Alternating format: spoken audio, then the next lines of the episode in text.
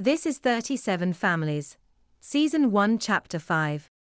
In this episode, we will be juxtaposing the behavioralist paradigm with the purely biological one in consideration of our discussion in the last episode. To begin, when one is an infant, one's feelings are merely nascent or concealed as they are by the inability to act on them or verbalize them. As part of this early stage of development, one depends upon a caregiver to rationalize those feelings and meet them.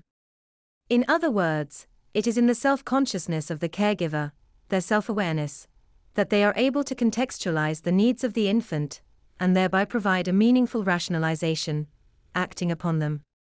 That is to say, an infant, an adolescent, has little responsibility.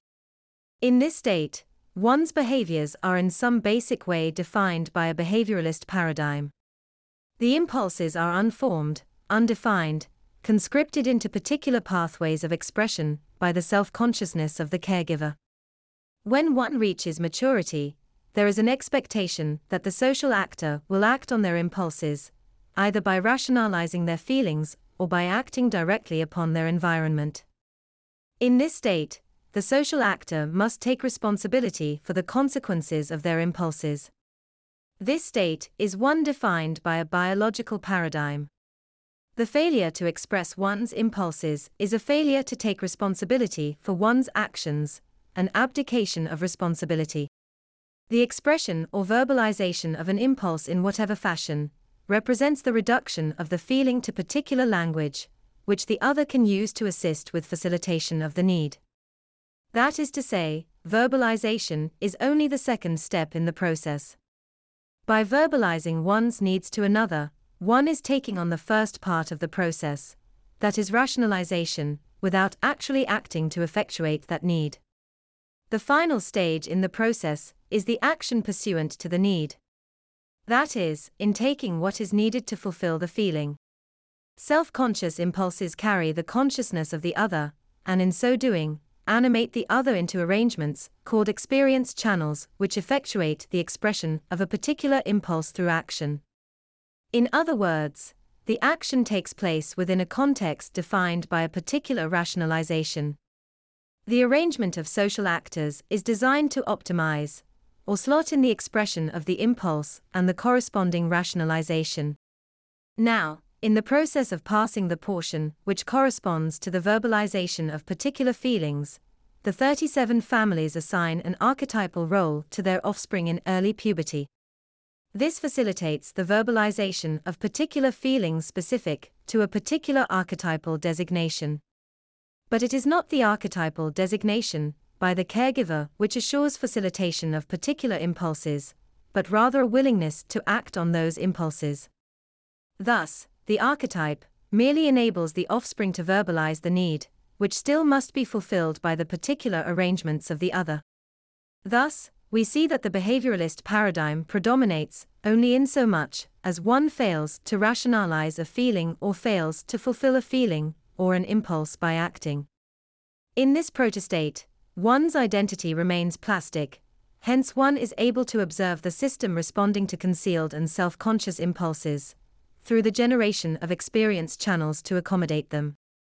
Finally, since the assigning of a particular rationalization is mediated by the other, whether through direct rationalization in preverbal individuals or through archetypal assignments provided in early development, a person in the second stage, that is the pre action stage, remains plastic. But the system as a whole is guided and oriented by non verbalized impulses and self conscious impulses.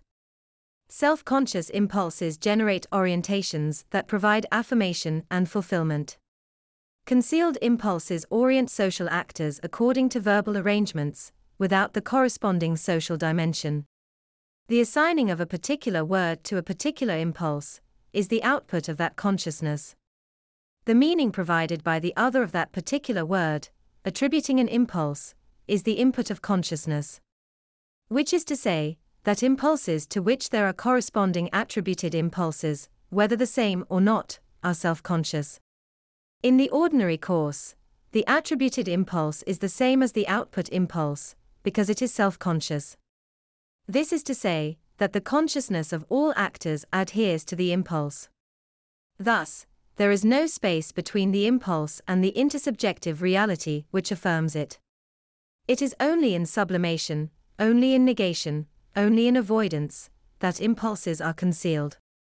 In becoming aware that your self conscious impulses interact with the nine affirmatory dialogues immediately, becoming actualized, you realize that every thought manifests a reaction in the object of consciousness.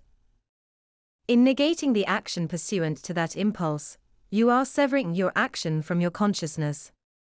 It is this which produces the non self, the negated self, which is the fossilized perceptual experience. Since, the self continues further to the expression of that impulse. The non self is reintegrated within that true self, as a retrospective projection, without the negation, further to the expression of the impulse in the parallel stream.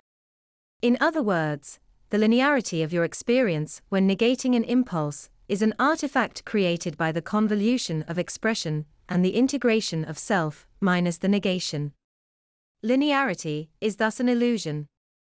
Reality is actually fundamentally nonlinear, even when it appears to be following a linear path. There are deviances, convolution, which follows from negation. In fact, only about 90% of people even assume that they are living in a linear stream. For the remaining 10%, nonlinearity defines their day to day life. That's the end of the podcast for today.